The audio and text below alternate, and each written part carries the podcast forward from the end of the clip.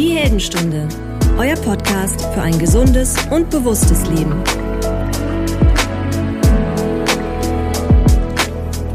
Willkommen zu dieser Heldenstunde. Hier spricht der Gastgeber Alexander Metzler und ich freue mich sehr, dass du wieder am Start bist. Zu dieser Folge, in der ich als großes Überthema über das Thema Loslassen sprechen möchte. Ich möchte das anhand von einer persönlichen Story von mir tun, die Mitte, Ende der 90er ihren Anfang hat und jetzt im Jahr 2023 ihr Ende oder zumindest den Bogen schließt mit der Veröffentlichung meiner ersten Single seit 25 Jahren, nämlich mit dem Titel Alles ist gut, ein Sprechgesang, ein Hip-Hop-Stück, deutschsprachig, jetzt gerade am 17. November 2023 erschienen. Natürlich auch in meinem Newsletter, wenn du dich angemeldet hast, dann weißt du das alles schon. Ansonsten ist es jetzt hier neu für dich. Newsletter, wer sich anmelden möchte, einfach auf alexander-metzler.com dort anmelden und da gibt es immer Termine, News und so weiter.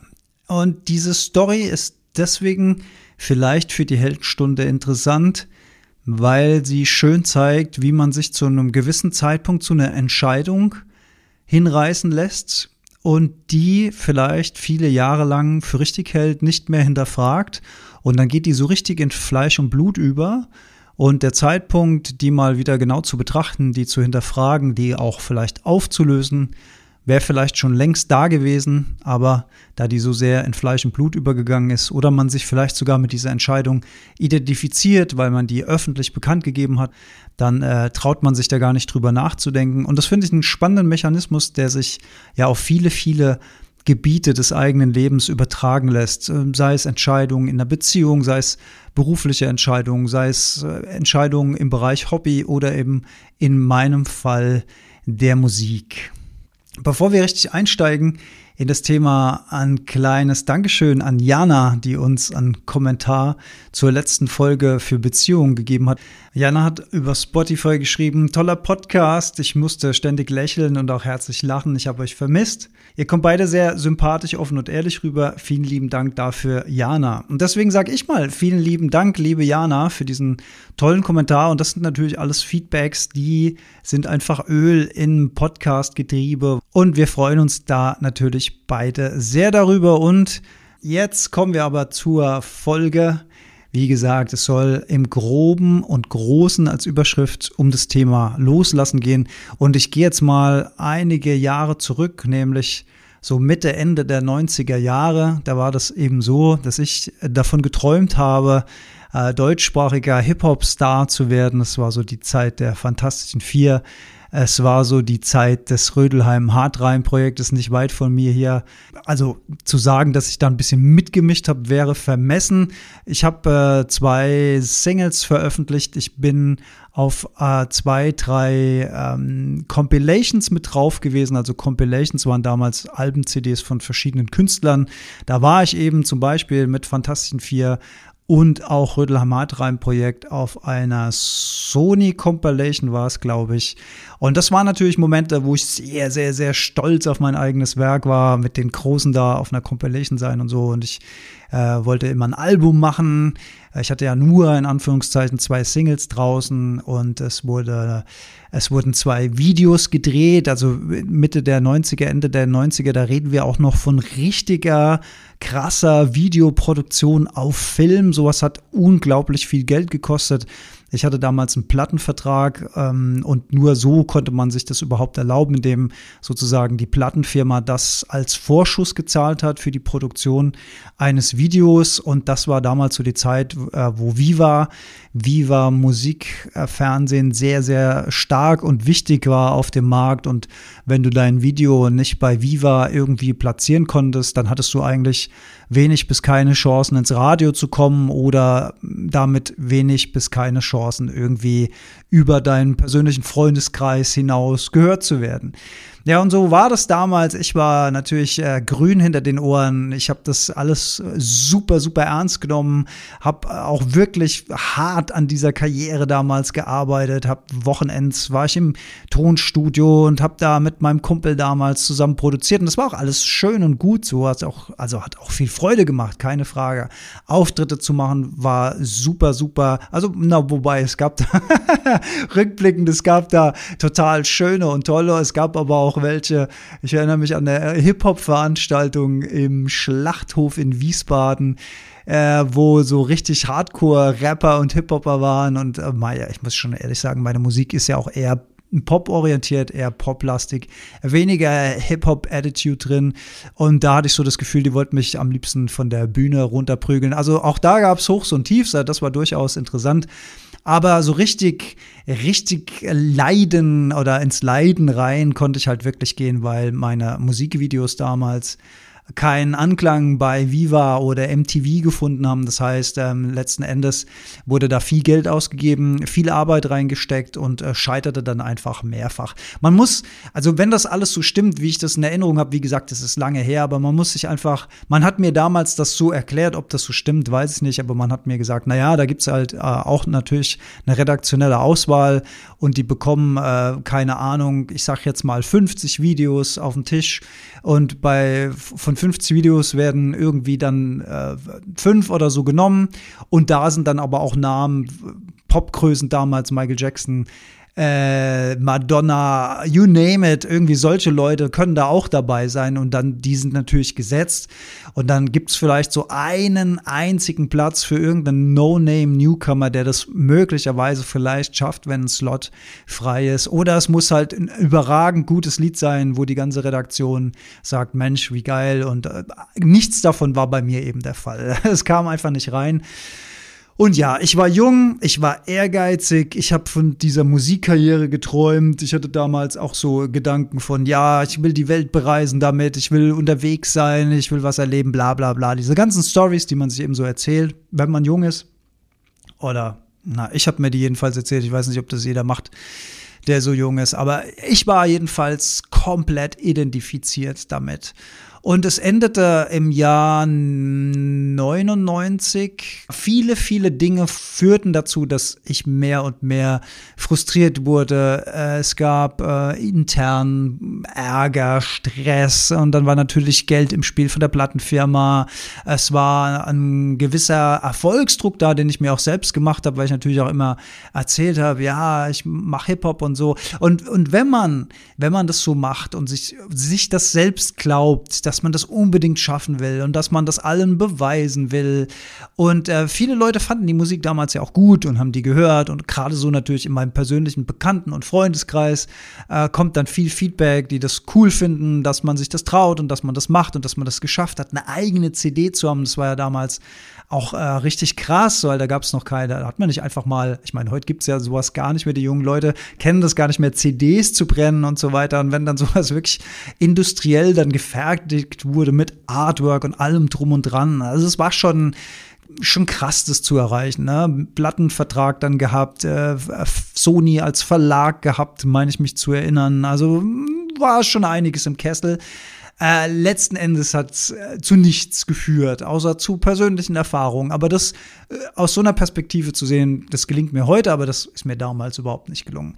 Ende des Lieds war, dass ich nach einigen Jahren des äh, sehr, um es mal freundlich zu, zu sagen, ambitionierten Arbeitens, also heute würde ich sagen, ja, viel viel zu viel da reingesteigert, viel zu ernst gesehen, das alles, viel zu verbissen, äh, viel zu ehrgeizig. Aber gut, ähm, ich war nun mal so und rückblickend ähm, hat es dann dazu geführt, dass ich im Jahr 99 dann irgendwann alles von einem Moment auf den anderen abgebrochen habe, gesagt habe, okay, wie so ein trotziger kleiner Junge, ähm, ich will nie wieder Musik machen. Ich will nie wieder auf einer Bühne stehen. Ich möchte nie wieder vor Publikum stehen. Ich will nie wieder einen Song schreiben. Das kotzt mich alles an. Ich will damit nichts mehr zu tun haben. Im Jahr 2000 ist dann äh, mein Studium begonnen zum Mediendesigner und dann habe ich gesagt, okay, offensichtlich habe ich ja kreative Fähigkeiten, dann läuft jetzt eben meine ganze Kreativität ins Mediendesign rein und mit Musik will ich nichts mehr zu, zu tun haben. So, das, das war mein Statement von damals gewesen. Und ähm, ja, also während des Studiums hatte ich noch zwei, dreimal Berührungspunkte. Ich erinnere mich, dass wir da damals ein Greenscreen-Studio in der Fachhochschule Mainz hatten. Da haben wir dann äh, doch noch für einen meiner Songs ein Video produziert, aber das war mehr so als Übung für die Greenscreen gedacht. Und ähm, ich bin meinem Schwur insofern treu geblieben, dass ich keine, neue, keine neuen Stücke mehr geschrieben habe, ähm, auch keinerlei Auftritte mehr absolviert habe, mich darum auch null mehr gekümmert habe und vor allen Dingen auch nicht mehr darüber gesprochen habe. Also ich habe, äh, das war natürlich auch immer, das war natürlich auch immer schwierig, wenn man irgendwo ist und erzählt, dass man Musik macht und sich damit identifiziert und damit natürlich auch an die Öffentlichkeit geht, dann nichts passiert und äh, dich Leute eins, zwei Jahre später treffen und sagen, oh, und was ist denn aus der Musik geworden? Also die, das hat schon wehgetan damals, dann zu sagen, ja, ist nichts draus geworden, ja, ist alles so im Sande verlaufen, ja, ich mache nichts mehr und dann äh, unterschiedliche Reaktionen von, ach, das ist aber schade und, oh ja, und was machst du jetzt so und la la la la la. Also das war nicht so ganz einfach, äh, rückblickend, wenn ich da jetzt auch so reinfühle, wie das damals war, hat mich das schon hat mich das schon damals wirklich sehr gestresst, weil ich eben so krass identifiziert war mit dieser Rolle des Musikers oder des Rappers oder wie man das auch immer bezeichnen mag. Also die Entscheidung war getroffen. Ich habe mir so einen Selbstschwur gegeben, der da heißt, nie mehr auf der Bühne stehen, nie mehr vor Publikum spielen, nie mehr ein Stück schreiben und so weiter und so weiter und habe dann vor mich hingetrotzt und habe äh, mich aber dann damit getröstet, dass meine Kreativität dann eben in dieses Mediendesign-Studium reingelaufen ist, was ja keine schlechte Idee war. Daraus resultierte dann irgendwann äh, die ersten Jobs für Kunden und meine Medienagentur, die ich bis heute betreibe und das bis heute mit großer Freude mache, immer noch Corporate Design, Webseiten bauen, Broschüren bauen, ist etwas, was ich nach wie vor sehr, sehr, sehr gerne und mit großer Begeisterung tue. Also von daher, da gibt es auch kein Bedauern und das Studium an sich war sehr, sehr erhellend. Ich habe da viel gelernt und ich habe auch gerne studiert in der FH Mainz. Also von daher hat das dann ja auch eine Richtung genommen, die sehr tröstend war für mich. Letzten Endes blieb aber dieser Schwur bestehen, diese Abstinenz, von der Musik und dieses Vermeiden dieses Themas. Und immer, wenn mich irgendwann dann noch mal jemand darauf angesprochen hat, habe ich versucht, äh, das äh, schnell wieder in eine andere Richtung zu lenken, weil mir das einfach unangenehm war, wieder in diese alten Gefühle reinzugehen, wieder in diese alten Stories, in diese alten Denkmuster reinzugehen, hat sich einfach nicht gut angefühlt für mich. Und damit hätte die Geschichte eigentlich bis heute enden können, wäre da nicht durch mein Studium die Begeisterung für Webseiten und HTML entstanden. Dadurch resultierend durch einen Kundenwunsch Content Management System, bin ich zu Joomla gekommen. Äh, Joomla, also ein Content Management System für, Web, für Webseiten, äh, ähnlich wie WordPress, was die meisten von euch wahrscheinlich kennen. Also WordPress so die Nummer eins der Welt, Joomla ist so die Nummer zwei der Welt, wenn man das so sagen kann. Und dann bin ich mehr und mehr durch diese Arbeit mit diesem Open Source Content Management System in diese Szene reingerutscht. Ich mochte also auch diesen Open Source Gedanken sehr gerne. Wem das nichts sagt, Open Source, das bedeutet, dass eben Software offen offengelegt wird, zur Verfügung gestellt wird, kostenlos zum Download im Internet bereitgestellt wird. Da ist so ein schöner Sharing- und Caring-Gedanke mit dabei und jeder hilft sich gegenseitig. Das mochte ich sehr. Und äh, so war eben auch diese Szene. Und dann habe ich gesehen, ich glaube, es war im Jahre 2000 neun vielleicht. War, glaube ich, mein erster Joomla Day in Hamburg. Bin ich mir gerade nicht ganz sicher, wann der war. Aber irgendwo so plus minus da gibt offenbar eine deutsche Community und es gibt eine internationale Community, die ich dann später noch kennenlernen durfte.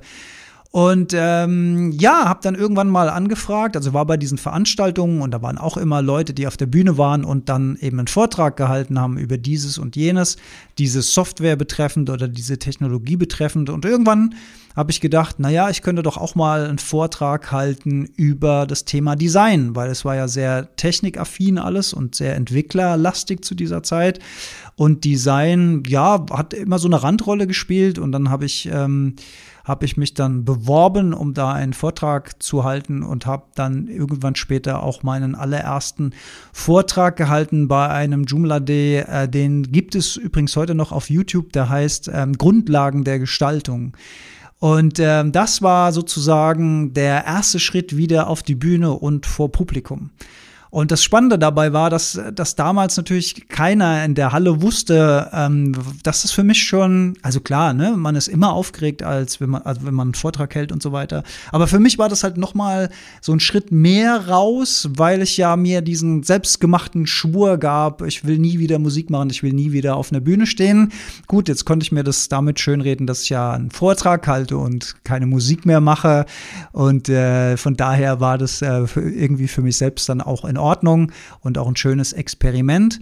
Und hier kommen wir auch zu einem interessanten Punkt, weil wenn wir jetzt mal ins Jahr 2023 springen, äh, dann stehe ich ja hier auch so ein bisschen in meiner Rolle als Profi-Speaker, als jemand, der mittlerweile bei TEDx war, als jemand, der für große Kunden Vorträge hält und dem das wahnsinnig viel Spaß macht. Das alles beginnt an jenem Joomla Day. Und die Tatsache, dass ich da auf der Bühne relativ frei sprechen konnte und auch Freude hatte und auch ja einigermaßen gut mit dem Publikum interagieren konnte, hatte wiederum natürlich seine Wurzeln in den späten 90er Jahren, nämlich meine Bühnenerfahrung von damals, als ich Musik gemacht habe. Also das Learning von damals, auf einer Bühne zu stehen, sich zu präsentieren, zu interagieren, sich zu exponieren, das hatte ich natürlich schon diese Erfahrung und die hat mir an jenem Joomla Day natürlich geholfen. Und das finde ich ein interessantes Learning, weil damals, Ende der 90er, fand ich das ja alles scheiße und alles zum Kotzen und alles ganz, ganz furchtbar. Ohne zu wissen, dass dieses Learning mir viele, viele Jahre später auch wieder was bringen würde. Und das nicht nur auf einer großen Bühne mit einem Vortrag über Design, sondern zum Beispiel auch bei Designpräsentationen bei Kunden. Also wie oft habe ich alleine oder in einem kleinen Team äh, bei irgendwelchen Firmen gestanden und ein Webdesign präsentiert oder ein Broschürendesign präsentiert oder ein Logodesign präsentiert. Und auch dafür brauchst du ja ein gewisses Selbstvertrauen. Auch dafür musst du irgendwie wissen, was du mit deinen Händen machst. wenn du vor so einem Bankvorstand zum Beispiel sprichst, Muttersehen alleine, erinnere ich mich, ging es damals um einen Pitch für einen Werbefilm für eine Immobilienbank. Und ich stand Muttersehen allein äh, vor fünf, sechs, sieben Leuten, inklusive dem Vorstand dieser Bank, und habe da präsentiert. Ähm, das war schon das waren schon krasse Situationen. Aber das alles wurzelte natürlich in dieser Präsenzerfahrung und in dieser Bühnenerfahrung, die ich in den 90ern super, super scheiße fand dann am Ende und nicht wusste, dass mir das später im Leben nochmal viele, viele Türen öffnen würde. Also auch da das Learning, man weiß nie, für was es gut ist. Das war übrigens ein sehr weiser Spruch, den mein Papa mir immer gesagt hat zu Lebzeiten. Wenn ich mal wieder mit irgendwas unzufrieden war, hat er immer gesagt, Bub, man weiß nie, für was es gut ist. Das ist ein sehr, sehr weiser Spruch. Egal, was ins Leben reinkommt, kann immer irgendwas hinten raus passieren, was man in dem Moment nicht ahnt, nicht weiß, überhaupt gar keine Idee hat, dass es mal dahin führen kann. Also erster Vortrag über Design beim Joomla Day und äh, daraus entwickelte sich eine Serie von Vorträgen. Diese, diese Joomla Days gibt es eben in Deutschland einmal im Jahr. Das heißt, ich war dann relativ etabliert und habe jedes Jahr einen Vortrag gehalten. Und durch diese Vorträge und durch das Feedback des Publikums und ich meine, irgendwann hätte mich sogar auch dann mal jemand gefragt, machst du das eigentlich beruflich oder so? Also ich habe das jahrelang aus Hobby für diese Open Source Community mit großer Freude und Begeisterung gemacht, ohne auch nur einen Gedanken daran zu verschwenden, sowas beruflich zu machen. Mehr noch, ich wusste gar nicht zu diesem Zeitpunkt, dass man sowas beruflich machen konnte. Ich wusste gar nicht, dass es professionelle Speaker gibt oder gab. Und möglicherweise war das zu der Zeit vielleicht auch noch gar nicht so. Möglicherweise war das was, was zu dem Zeitpunkt aus Amerika erst so langsam nach Europa geschwappt ist. Ich weiß es nicht. Auf jeden Fall ging das komplett an mir vorbei. Und da war zum allerersten Mal auch so der Gedanke in mir gereift, das mal aus, aus so einer etwas professionelleren Brille zu betrachten und nicht zu gucken, kann ich da nicht irgendwie diese ganze Bühnengeschichte und meine Begeisterung für Gesundheit, also man muss ja wissen, meine ganze Depressionsgeschichte, ne, also Folge 50 der Heldenstunde, einmal Depression und zurück bitte, da könnt ihr diese komplette Story mal hören, die zog sich ja da auch wie ein roter Faden durch diese ganzen Jahre hindurch. Und in diesen ganzen Jahren habe ich ja auch durch die Herausforderungen Depression wahnsinnig viel zum Thema mentale Gesundheit äh, gelernt und wie Körper und Geist zusammenhängen und wie man durch Sport, durch körperliche Betätigung sich dann auch mental besser fühlt, was Meditations, Meditation mit uns macht was Kälte mit uns macht, was Atemübungen mit uns machen, was Achtsamkeit mit uns macht. Diese ganzen Themen, die kamen ja so nach und nach durch Bücher, durch Podcasts, durch Dokumentationen mehr und mehr in mein Leben. Und irgendwann und ich weiß nicht mehr, wann das war, war dann die Idee, mal auf so einem Joomla Day nicht über Design oder neue Funktionen äh, dieses Systems zu sprechen, sondern über gesundheitliche Themen, weil ich mir gesagt habe, naja, auch gerade in so einer Szene, wo Menschen viel vorm Rechner sitzen, also besondere Herausforderungen haben im digitalen Zeitalter, für die ist es ja möglicherweise sehr hilfreich, ein paar Tipps mitzubekommen, wie man mehr Bewegung, wie man mehr Achtsamkeit, wie man mehr Bewusstsein für Gesundheit, gerade in so einem Entwickler- oder Designeralltag etablieren kann, um eben auch möglichst lange körperlich und mental fit zu bleiben, weil das ist ja nun mal immer die absolute Grundlage für unser berufliches Sein, für unsere berufliche Leistungsfähigkeit. Und so, ich weiß nicht, müsste ich jetzt recherchieren, in was für ein Jahr das war, aber irgendwann habe ich dann sozusagen den allerersten Heldenstunden-Vortrag äh, im Rahmen von so einem Joomla-D gehalten und dann war sozusagen die Idee geboren, mit dem Thema dann ähm, das mal zu probieren, auch auf anderen Events zu landen. Und dann kamen irgendwann dann äh, Speaker-Agenturen mit ins Boot und dann hat sich das so allmählich entwickelt. Und dann wurde ich peu à peu auch Speaker. Ja, wie gesagt, dann kam irgendwann TEDx dazu, dann kamen irgendwann große Kunden dazu.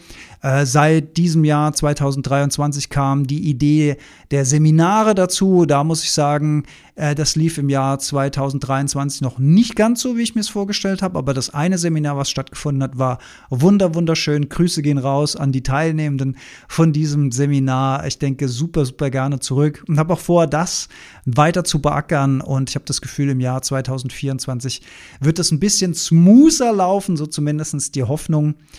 Und dieser neue Berufszweig kam dann rein als Speaker, als Trainer. Und wie schlage ich jetzt diesen Bogen zu diesem Loslassen und zu diesem Song, der jetzt frisch vor einigen Tagen erschienen ist? Alles ist gut.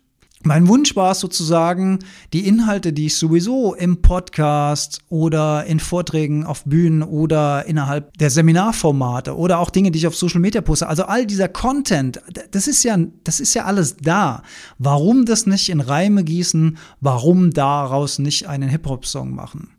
Und so habe ich diese Welten dann miteinander ähm, verschmolzen sozusagen. Die Handpan ist auch zu hören in dem Song, wenn man genau hinter dieses Du, ist die Handpans, die Eamara, wer es genau wissen will.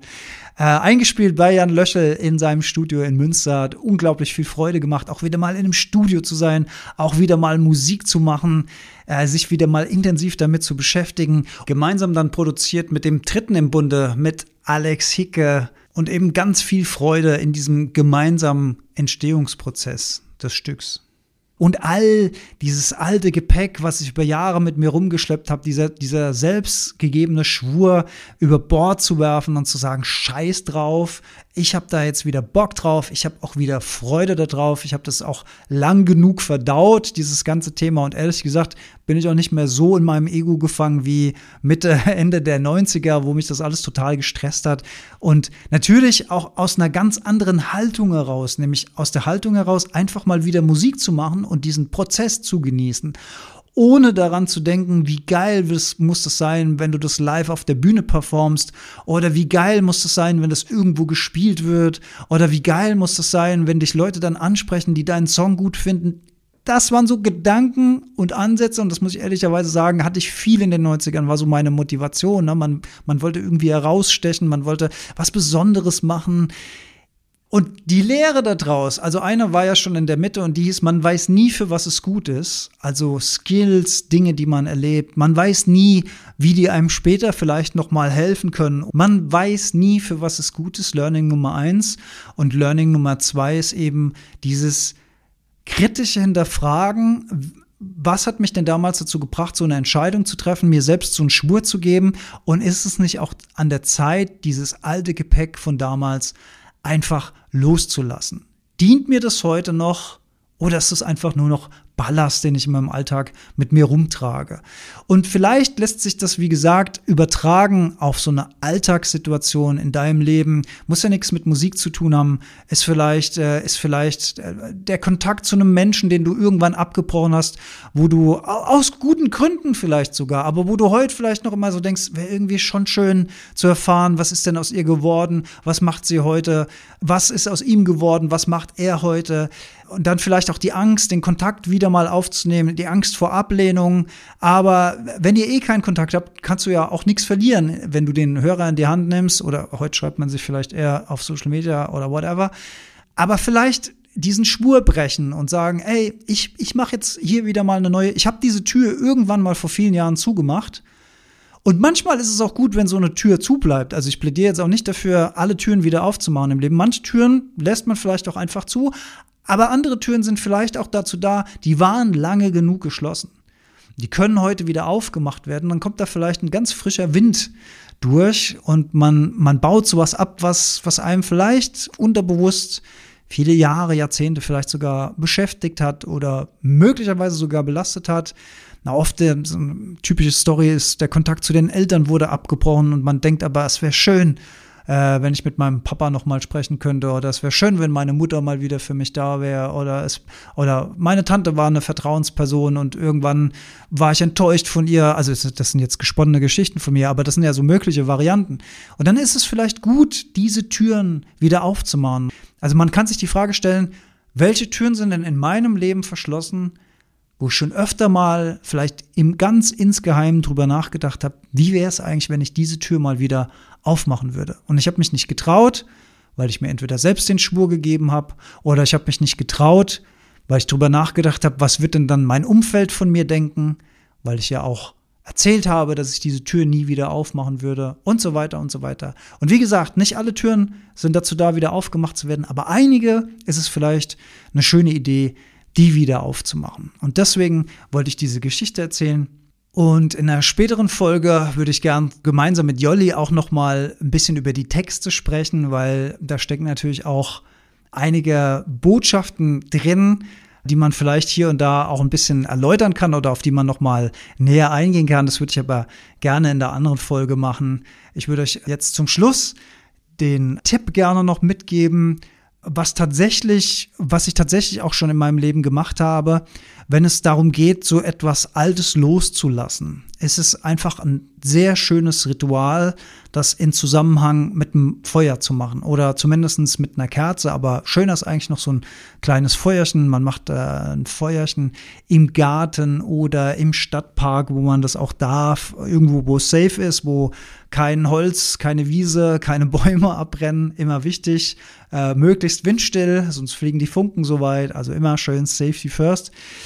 Und dann kann man, wenn man es niemand anvertrauen kann, sich selbst kann man es immer anvertrauen. Und das kann man machen, indem man mal einen Zettel nimmt und einen Stift in die Hand und das nicht wirklich am Computer runterschreibt und ausdruckt, sondern wirklich mal analog. Es ist einfach eine andere Wirkung, wenn man etwa, wenn man einen Stift in die Hand nimmt und das so richtig handschriftlich runterschreibt.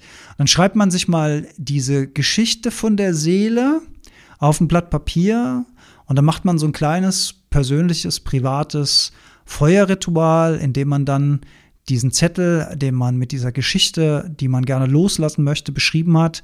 Und dann übergebt ihr diesen Zettel den Flammen. Und das ist natürlich dann ein symbolisches Bild dafür, dass dieses alte Gepäck, dieser alte Ballast wortwörtlich sich in Luft auflöst, in den Flammen auflöst und vom Rauch Richtung Himmel, Richtung Unendlichkeit, Richtung Universum getragen wird und ihr das nicht mehr mit euch rumschleppen könnt. Also so ein Feuerritual, das vielleicht als letzter Tipp, um so eine Story zu beenden, ist eine schöne Idee, hat was sehr Festliches und was sehr Schönes, wie ich finde, und hilft äh, beim Loslassen, weil es eben so ein symbolischer Akt ist des Abschlusses einer Geschichte. Ja, wo wir von Geschichte sprechen, das eben war meine Geschichte, der Bogen von Mitte, Ende 90er. Viel Ehrgeiz, Hip-Hop-Star zu werden. Sehr hart gearbeitet. Mir fällt da auch nochmal das Zitat von meinem lieben Podcast bei den Leander ein, der ja immer gerne äh, zitiert, gib nicht den Früchten deiner Handlung die Aufmerksamkeit, sondern der Handlung selbst. Und das ist beides passiert damals. Also in den 90ern habe ich den Früchten meiner Handlung der, die Aufmerksamkeit geschenkt, indem ich unbedingt irgendwo hin wollte, indem ich, indem ich geträumt habe, wie das ist, während ich produziere und schreibe, auf der Bühne zu stehen und äh, tolles Feedback zu bekommen und la la la la la. Und jetzt mit diesem spirituellen Ansatz gebe ich meine Aufmerksamkeit auf die Handlung, also auf den Entstehungsprozess der Musik. Und die Musik lasse ich dann irgendwann los, veröffentliche die und was jetzt damit passiert, ist weitgehend egal. Das kann im Sande verlaufen, das kann ein paar kleine Wellen schlagen, was auch immer da passiert, alles fein damit. Aber der Entstehungsprozess hat viel, viel Freude gemacht. Es war schön, mal wieder im Studio zu sein. Ich habe das genossen. Und das, wenn man das schafft zu übertragen auf seine eigenen Dinge im Leben, dann macht man sich das Leben einfach viel, viel, viel leichter. Ich sage lieben, lieben Dank fürs Zuhören. Ich hoffe, du konntest was aus dieser Folge mitnehmen. Wenn sie dir gefallen hat, teile sie gerne, erzähl gerne Freunden, Bekannten, Familienmitgliedern von meinem Podcast. Ich freue mich natürlich immer, wenn noch mehr Menschen die Heldenstunde hören. Ich darf mich herzlich bedanken fürs Zuhören und verabschiede mich. Bis zum nächsten Mal. Hasta luego. Alles ist gut, alles ist gut. Alles ist gut, alles ist gut. Alles ist gut, alles ist gut, alles ist gut.